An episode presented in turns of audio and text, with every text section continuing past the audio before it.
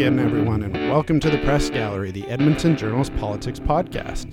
And I should add, our awards nominated Politics Podcast. If you didn't catch it last week, we do have a nomination from the Canadian Online Publishing Awards. Very exciting.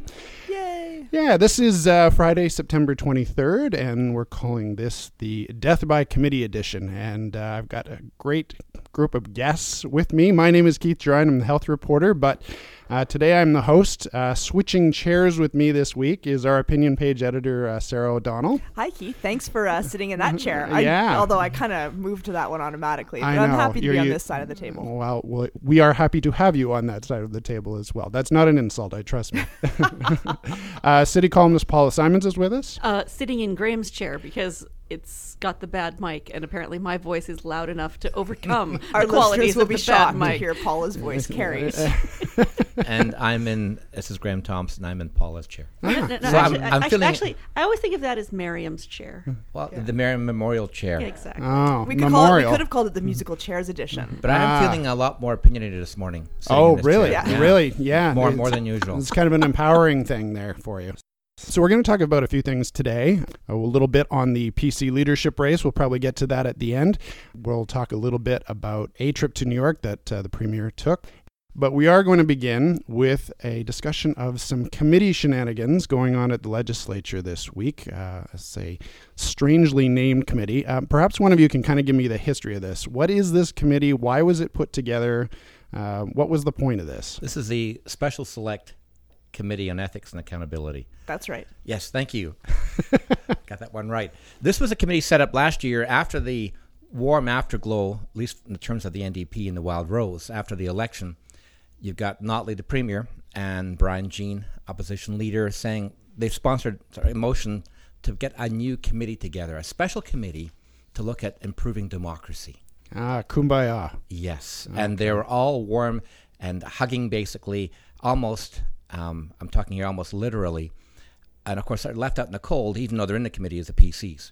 And this followed after like Bill one, where the, the NDP put a law in place that outlawed contributions from corporations and unions, and that was a real slap at the PCs. Right. They took a lot I remember money. that, yeah. So this committee is looking at things like uh, whistleblower legislation, but it's also really focused this year, this summer, on election financing. And what's happened though, this committee, most of these committees at, in the legislature have a lot of government members and a few opposition. This one's set up to have eight opposition in total from the various parties and eight government. Which is very admirable, right? Because when you're Yes. talking about democracy, you want to have all parties involved in that conversation, or you would think ideally, right? So, very laudable goals, and I think an admirable way to test things out and start to set it up. Right. So On paper. Right. So you have there you have Wild Rose, you have PCs, Alberta, the Liberals, of course, have one, and so does the Alberta Party. So eight and eight. And you have one chairperson um, who's also an NDPer, and th- she's there only as a tiebreaker. Well, this summer, the NDP members brought in motion after motion after motion to change the election financing laws. Everything from um, limiting how much they can raise, how much they can spend, All good things. Uh, the thing is that they're supposed to be yes I, i'll agree. Everyone who says let's change the laws alberta it's the wild west out here. Right now people can put up to $30000 a year in contributions $15000 in a given year $30000 in an election year. And also they're putting a limit on spending. Also the motion was put in there saying that if a party or a candidate gets more than 10% of the vote in an election they get half their money back And we talked about that before, and I think Right. most of us didn't like that right now. So, so you have all these changes, but they're being rammed through. And what happened is the NDP is bringing the motions, and the opposition is saying, "Well, hold on for a second, can we slow things down?" And the NDP says no, and they're pushing things through. And so the chair, Jessica Littlewood, kept having to break the ties by voting with the government. Of course, she's a government MLA, but this kind of began to undermine her credibility because she was always siding with the government. And so this came to a head um, last week, last Friday. The chair, uh, Jessica Littlewood, made a telephone call to one of the PC MLAs in the committee, Richard Starke. And Starke said uh, she was trying to do some sort of backroom deals to try and get things unplugged in the committee. And he said this is completely inappropriate. And there's a big kerfuffle on Monday when he raised this, and Littlewood had to recuse herself for the day. And it became this big storm. This is not actually a fait accompli in a sense that they're not actually passing the laws. Right. It still has to go through the legislature. the legislature for debate. but the NDP has an even bigger majority there. Exactly. So, So, what's actually happening here? All this stuff's going to go to in a report to uh, cabinet. They'll be drawing up uh, legislation that may go to the, the the floor this fall to actually change the actual laws in Alberta. And you have the opposition saying, "Can we all kind of just take a, a breather here and slow things down and take our time?" But the NDP doesn't want to take its time. 'cause It's saying the longer that they delay, the more money can be raised by parties under the, the old system, which they say is inherently unfair. Well, it's inherently unfair because the Wild Rose is raising more money than they are. absolutely, yeah. So, but th- so here's Graham. What I don't understand. Uh, Jessica Littlewood got in trouble. There were all these allegations of impropriety that this was somehow unethical. Isn't it the job of the committee chair to try and Yeah. broker? This is what I don't consen- understand like, a either. c- A, consensus. Like, what did? I'm sorry if I'm if I'm sounding naive because I've been mostly covering City Hall this week. Uh, but what on earth did Jessica? I mean, why was it bad that she phoned Yeah. Richard Starke? And this is the interesting thing because you've got the opposition saying, "Look, chair, the chairs can call uh, other members just to discuss uh, the the like, timing or Uh, the agenda. Yeah. the agenda. Yeah. But they say she was overstepping that and talking about what's your position on this? Here's the NDP position on this. So they were saying if the NDP members had called an, a PC member, that's not a problem. Member discussing with member.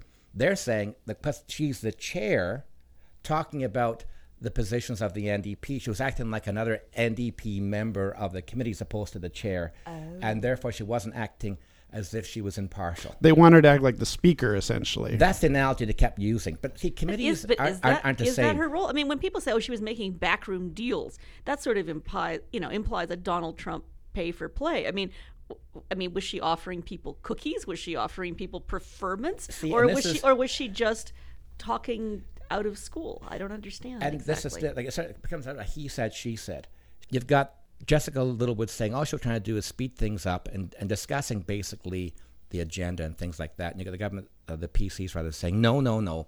She was trying to do something behind the scenes, and she was acting as if she was a member of the of the NDP um, caucus on that side, when she's supposed to be an impartial chairperson. That's still not what I would call a backroom No, deal. the thing, and I think the, the PCs are overstepping it. Also, I asked Starke when she made the telephone call to you, and you realized this is inappropriate. Did you tell her at that point? Did you hang up? yeah, and he said no. At first, he said it's not my job to tell the speaker what what she's doing is inappropriate. Well, yeah, well, you're doing that on the Monday morning in the meeting. Then later on, he said he was so caught off guard by what she had said that he didn't know how to respond. I just and I jokingly said I find it hard to believe that Richard Starke was caught speechless at any point. so so I think that the PCs and the opposition are over overstepping their bounds, and this one at least they're exaggerating the case. But this is showing just how dysfunctional this committee has become. yeah, no kidding. Um, because even though the opposition may be exaggerating things, the government members are equally as guilty at becoming hyper partisan. If you listen in on these meetings and you read the transcripts, you've got the NDP members baiting the opposition members on issues. On the one, for example, with this, the rebate, you get 10% of the vote, you get half the funding back. When they brought that motion forward, you had the NDP basically saying, Brad Wall supports this, Stephen Harper supports this kind of thing, so hmm. you guys should support it.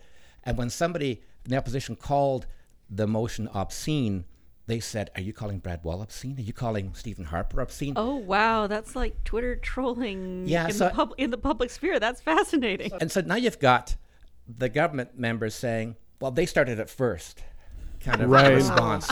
yeah. And this week, I get enough of this in my house. I, ugh, yes, yeah, meeting. yes. Sarah, Sarah has, has has three children under under under the age of fourteen, so that's why. So but th- this committee's mandate. So we should. I guess I don't know if Keith was going I to. feel like we've got three chairs Yeah. here. And Go for it. They're, they are meeting this morning, right? Yeah. So th- that there could be developments, uh, you know, after our after, after we record this, but their mandate's almost over, isn't it? well, that's just it. The mandate right now ends in this month. Uh, and it's supposed to be reconstituted to continue looking at. Um, the ele- they've got four different acts they're looking at: the Elections acts and things like this. It's supposed to be keep on keeping on meeting, but this week we heard from Brian Mason, the government house leader, who's more or less suggesting things have got so out of hand, so off the rails, they may just let it die on the vine. and not bring it back because this is not a standing committee. This was set up specially to look at ways of making Right. Special select committee. the- Yeah. yes to look at things how to make things better, more uh, accountable and ethical. And you have the Ethical. It's an interesting word. and Yeah. the government's uh, being accused of being unethical on this. So um, it's interesting as well because Brian Mason, you know, was admitting that he would get up to shenanigans when he was in opposition in in all party committees as well. yeah. No. But he was saying that they've gone too far. But it, on this, it's interesting to see just how angry each side is with the other. Yeah. Normally, there's some sort of gamesmanship. Usually, that they get outraged, but behind the scenes, they're really good friends. But in this case, they're really angry at each other. They're both convinced they are right and the other side is wrong. And Yeah, well, reading some of this, I mean, it. You know, the government uh, is accusing the opposition of, uh, you know, essentially filibustering and delaying the proceedings. The opposition people are saying no, the government's trying to ram things through, and they didn't hold enough meetings to get through the work properly uh, when the com- committee was first formed. Right. So, you know, it's hard to know what to believe. But on the government side. This is a party that said that they would do things differently when they were in government. You know, as an opposition, they they decried a lot of the things that the PCs did to kind of favor themselves. And so I, I don't know. I think a lot of people are, from what I hear, are a little disappointed that the NDP has chosen to take up what the PCs to were doing. to be like a government. Yeah, I mean, how? What do you guys think of that? How much are they going from the PC playbook here? It's interesting that very point. Uh, back a few months ago, Brian Mason said we're all hypocrites when it comes to politics. This was last fall when they're invoking closure um, on, on Oh, some yes, bills. yeah. And you had the opposition saying, This is undemocratic. The government saying, We've got to do our job here and get things through. And the quotes were exactly the same from years ago when you had the NDP in opposition and the PCs in government. So you have, I think, in, in a sense, a government has a, a mandate to get things done. It wants to get things done. They got elected to get things done. They're pushing things through. Now, they are, a lot of the rules they're bringing in, in terms of limits on spending, seem really tailored to the NDP's Al- way of although doing things. Although I do have to wonder if that couldn't come back to bite the NDP in the end, because the Wildrose has its war chest, uh, and so if you cut off their fundraising capacity now, they've still got way more money than anybody else. Whereas the NDP is the government in power. I mean, the Alberta narrative is that peop- is that you know the players in the you know in in the big business offices give to the government because giving to government is a useful thing. You cover, as Sarah says, you cover your bets. So I mean, I could see come election time, this might actually hurt the NDP potentially, but it. You know, maybe we're naive to assume that when the NDP came in, that they wouldn't play from the government playbook. I mean, there are certain things that governments do and oppositions do, and they default to those postures and those in that you know that that default rhetoric. Does it not seem like there's? Uh, I, I haven't paid as much attention to this committee as you have, but I just wonder. There's is there no potential for a middle ground or compromise if they extended the mandate of this committee and said, okay, realistically, we are not going to get any law changed in this session, but maybe look to the next session in 2017. Is there is there no no. potential for compromise so that this I think very admirable idea of a committee could end up with a success and something that could come to the legislature that would have the support of all parties. Is that not? I, I would say no. I think right now the NDP's on an, an agenda wants to get, uh, they, they say, big money out of the elections. This is one of the things that they, this is another hill for them to die on, whether it's climate change, uh, GSAs in schools. I get the impression right now that they're determined to push this through. And the, the problem, a couple of things here. One of the committee, the way it's set up, eight and eight, is why this is making major more headlines because normally it'd be like you know ten government members and four opposition, and this just steamroll over over the opposition. Um, that's that's why this is sort of coming to the fore because it is balanced out of the best of intentions that's gone sideways. But going back to the election spendings, um, the opposition's upset as well because, as Paula pointed out, governments are governments, and governments spend a lot of money advertising things, and so the government has this unlimited amount of money to promote themselves in advance of an election. Yep. And so that's where the opposition is saying, the money will be spent not by us but by the government using taxpayers' dollars. I certainly remember Rachel Notley and Brian Mason on as opposi- opposition members, kind of bemoaning that point. Yeah, but, uh, but and the and, but- signs. and, and the hypocrisy of the conservatives complaining about it now. oh, I know that is kind is- of is- funny. Is, equally yeah. rich. It is, yeah. Okay, well let's uh, let's move on to a different topic. Uh, across the continent to New York City, uh, Rachel Notley was there earlier this week. Somebody, somebody, tell me. Uh, how did this happen? How did a premier of Alberta get invited to a climate change week in New York City? Yeah, well, so we talked about this last week just very briefly that the premier was going to be going to New York, to talk as part of Climate Week NYC. And she was actually invited to speak on a panel about uh, ch- the challenges of energy transition. So she was on this panel with U.S. Special Envoy, Envoy for Climate Change, Jonathan Pershing. Is that how I pronounce that correctly? Graham, like our climate in-house climate change expert and, all And things name- pronunciation. and the- that sounds good to me. Sounds good. Excellent. So she was there on this panel and she had an opportunity to talk about what Alberta was doing. And, you know, we've seen this happen with other premiers in the past. They've gone to New York and Washington and to talk about Alberta's uh, energy economy and what we're doing to keep things green or make things green. And it hasn't always been greeted in the same positive, relatively positive way Yeah. that it seems like Notley was greeted this time. Yeah, how did it go? What what do? How did we hear her performance went over? Well, she claims it went over well, but uh, she says that, and there's no doubt it probably did.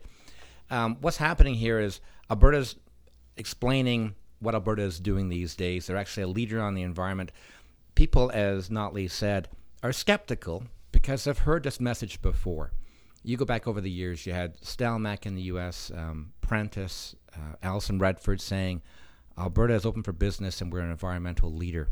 That's the same message from from Notley. The difference is there's some truth behind it this time, when she's actually talking about moving on the environment. You go back uh, three years ago, even with uh, Alison Redford going to Washington, making a speech and a Q&A afterwards, and there was a room full of protesters. Well, there's like half a dozen were popping up, yelling about the oil sands, and then being ushered out of the room.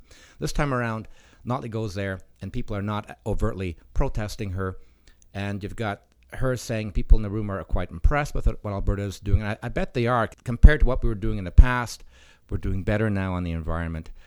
But she's also saying, come invest in Alberta. And they're hoping this actually opens the door to get more pipelines built. And of course, the big answer, unanswered question is, will it make a difference? Yeah, it's always a weird argument, right? Uh, we're we're doing so many things to reduce our carbon footprint to then get pipelines in which will increase our carbon footprint, right? So well, it, it's no, not ours. Uh, d- d- down the pipeline, so they'll ship it out overseas and have it burnt in China or India, Right. and increase the emissions there. Do you think one of the differences, though, that this time there isn't an active pipeline debate in the U.S.? The Keystone issue has been basically put to bed down there, whereas when Alison Redford was down there, Keystone was still very much a live issue. Uh, it's well, not if Donald Trump gets elected. Exactly. It's back. Right. So But I think it's also possible that Americans are a little distracted politically right now. I know we think that what we do here is very, very, very important, and you know that we think that it's really important for Albertans to go out to these international events.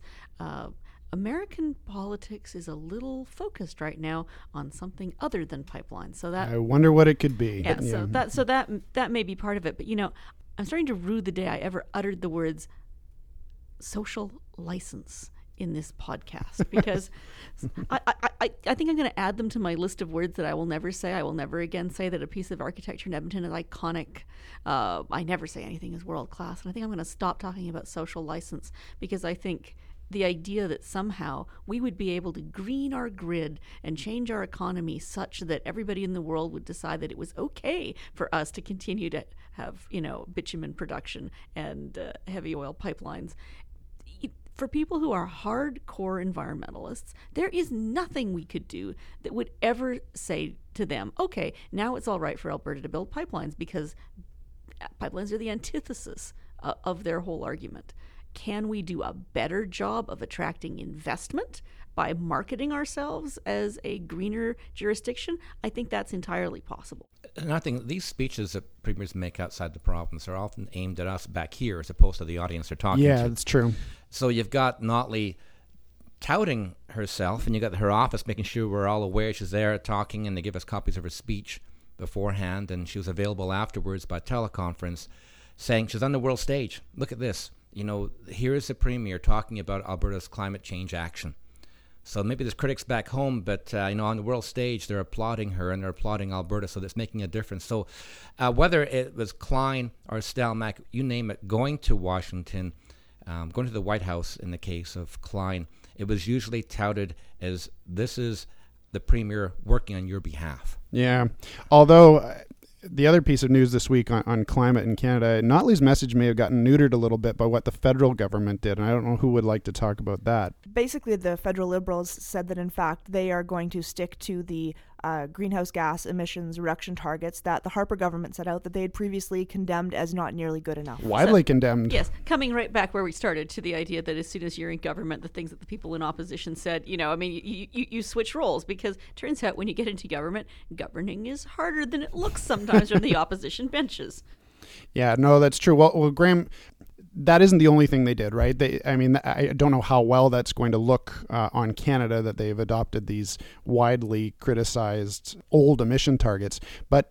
I think the federal government did make a little bit of a concession on carbon tax. Right, the the, the pricing of carbon. That's, so you've got that's the other piece. Sorry, and, and this is that. this is liberals trying to change the narrative in a sense. Okay, fine, they're going to criticize us over the fact we're taking the old PC targets now. I'll try not PCs, conservative targets, and then they change the narrative. To say, by the way, we will impose a carbon price on provinces who don't bring their own carbon price to the table.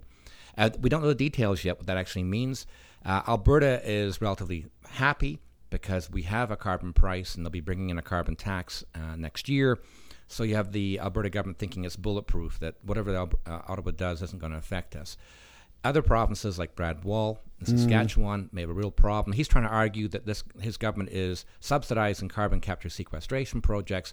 Therefore, that's government subsidies. Therefore, that's actually a sense of a carbon price. But we were doing that too. Yeah, well, we're still doing it actually. It's Yeah. still 1.2 billion dollars, but it's an experiment. It's I would say it's gone nowhere. But these these things are hard. I, I wrote a column this week on the on the city hall front about the fact that the city of Edmonton in 2012 set itself very ambitious targets to cut emissions from municipal operations. They were going to cut them by 50%, cut them in half by 2020.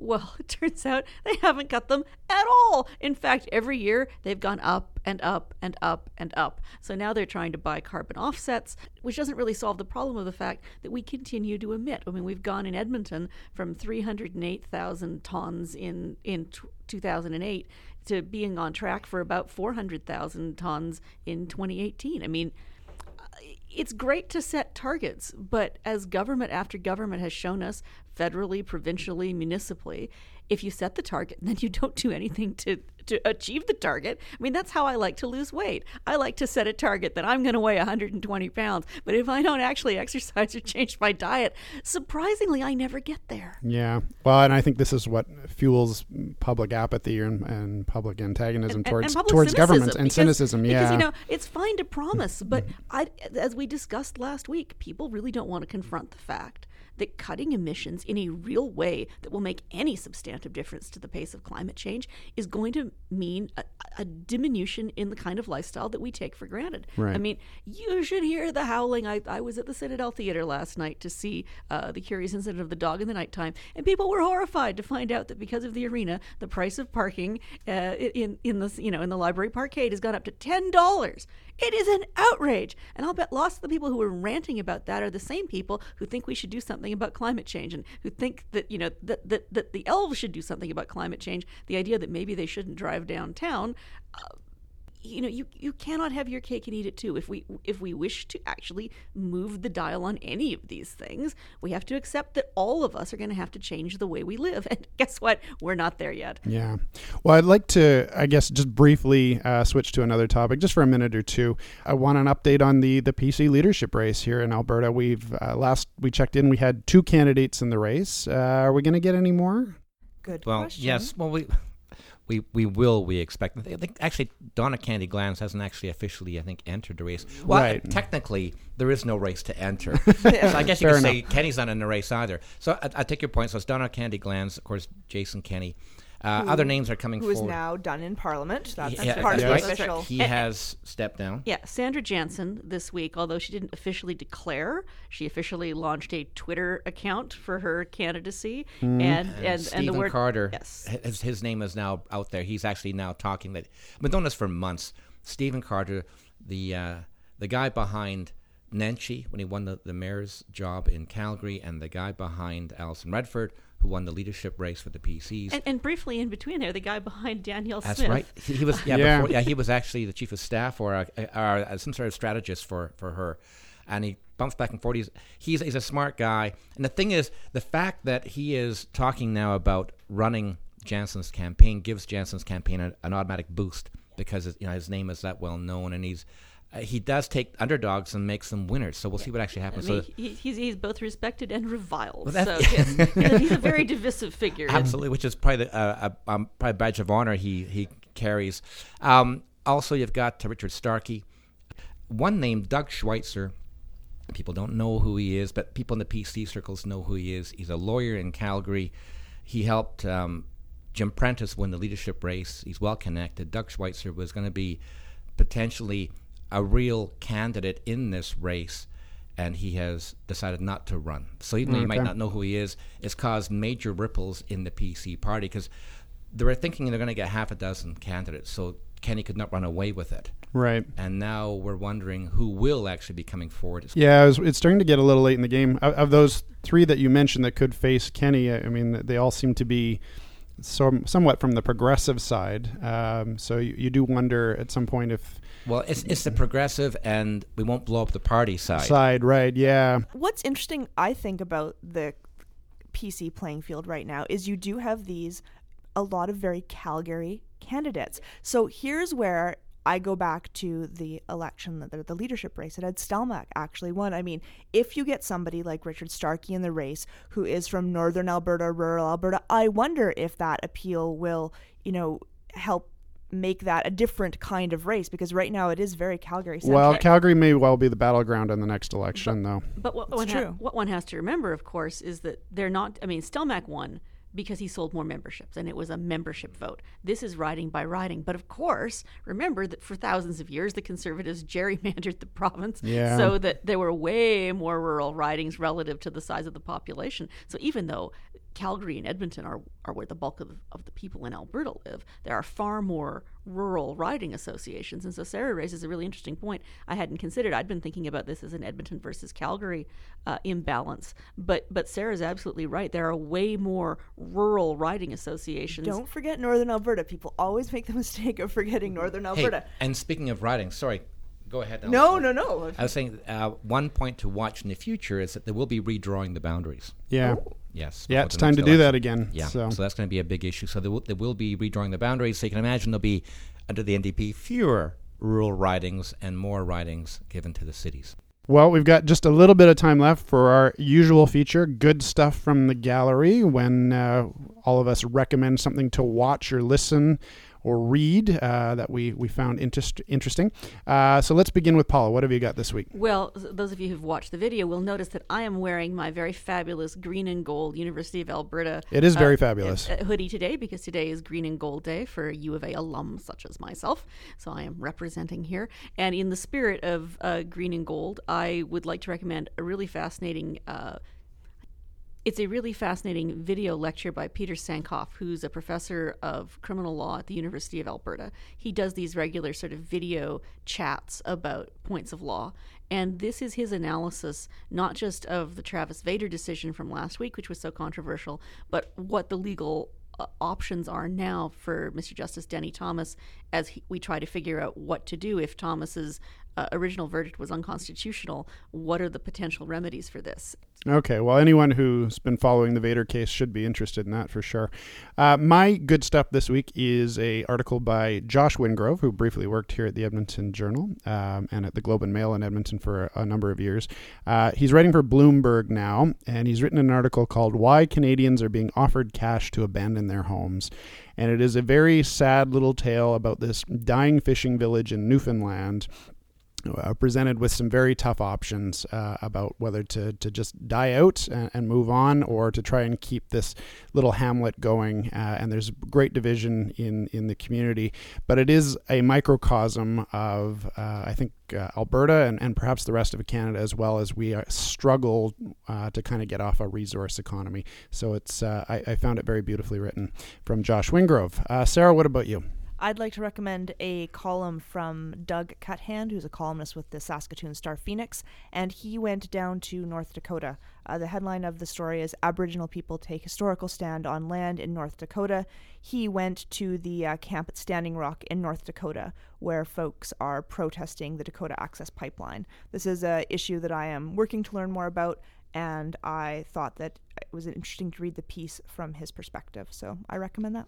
All right, Graham, what about you? Uh, we haven't mentioned Donald Trump for a while, so well, I mean, if you don't count the beginning of the podcast, well, Paul there's is that. I, about no. I meant I meant in the last 15 minutes. right. Okay. Right. um, th- Steve Stephen Colbert did a great take take down take on um, Donald Trump when he mentioned the birtherism issue. You know, uh, Obama was born in the U.S.